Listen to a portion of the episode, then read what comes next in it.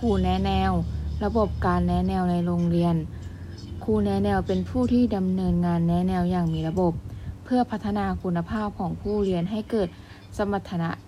ทางด้านทักษะชีวิต ตามวัตถุประสงค์ของการแนะแนว ที่ให้ผู้เรียนรู้จักเข้าใจ เห็นคุณค่าตนเองและผู้อื่น สามารถวางแผนการศึกษาอาชีพ ส่วนตัวและสังคม รวมทั้งการรู้จักปรับตัวได้อย่างเหมาะสม อยู่ร่วมกับคนอื่นได้อย่างมีความสุข สามารถดำเนินงานด้วยการจัดบริการแนะแนว และการจัดกิจกรรมแนะแนวทั้งในและนอกชั้นเรียน การประสานงานเครือข่ายการแนะแนว และสนับสนุนระบบการดูแลช่วยเหลือนักเรียน ด้วยกิจกรรม โครงการต่างๆ โดยมีการติดตามประเมินผล สรุปรายงาน ผลการดำเนินงาน 4. ครูที่ปรึกษา ระบบการแนะแนวในโรงเรียน ครูที่ปรึกษาเป็นบุคคลหนึ่งที่มีบทบาทสำคัญ ที่จะส่งเสริมสนับสนุน ให้ระบบการแนะแนวในโรงเรียนประสบผลสำเร็จ และเพื่อให้การแนะแนวในโรงเรียนสามารถดำเนิน การประสานความร่วมมือระหว่างครูแนะแนว ที่รับผิดชอบบริการแนะแนว ส่งเสริมสนับสนุนระบบการดูแลช่วยเหลือนักเรียน และรับการส่งต่อนักเรียนที่มีปัญหาจากครูที่ปรึกษา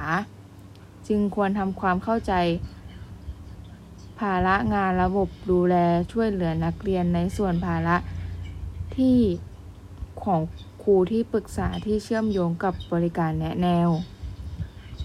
สรุปได้ว่าระบบการแนะแนวในโรงเรียน ปัจจุบันถูกขับเคลื่อนด้วยสิ่งสำคัญ 4 เรื่องที่นักแนะแนวจำเป็นต้องรู้คือ องค์ความรู้ที่เกี่ยวข้องกับการบริหารระบบการแนะแนวในโรงเรียน ซึ่งนับว่าเป็นพื้นฐานความรู้เบื้องต้น ที่ทำให้เข้าใจในงานแนะแนวมากขึ้น และบุคคล 3 คนได้แก่ ผู้บริหารครูแนะแนว และครูที่ปรึกษา ซึ่งเป็นครูที่มีหน้าที่หลักในการบริหารระบบแนะแนวในโรงเรียนให้มีประสิทธิภาพ การจัดการแนะแนวในโรงเรียน เมื่อนักแนะแนวหรือครูแนะแนวได้เข้าใจถึงหลักการเบื้องต้นในการจัดการแนะแนวในโรงเรียน ขอบข่ายของการแนะแนวในโรงเรียน และระบบการแนะแนวในโรงเรียน ในการจัดการแนะแนวในโรงเรียน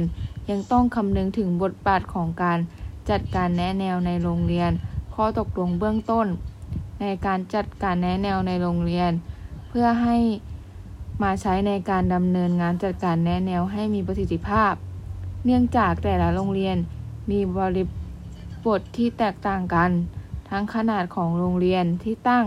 สภาพแวดล้อม รวมถึงความร่วมมือของบุคคลทั้งในและนอกโรงเรียน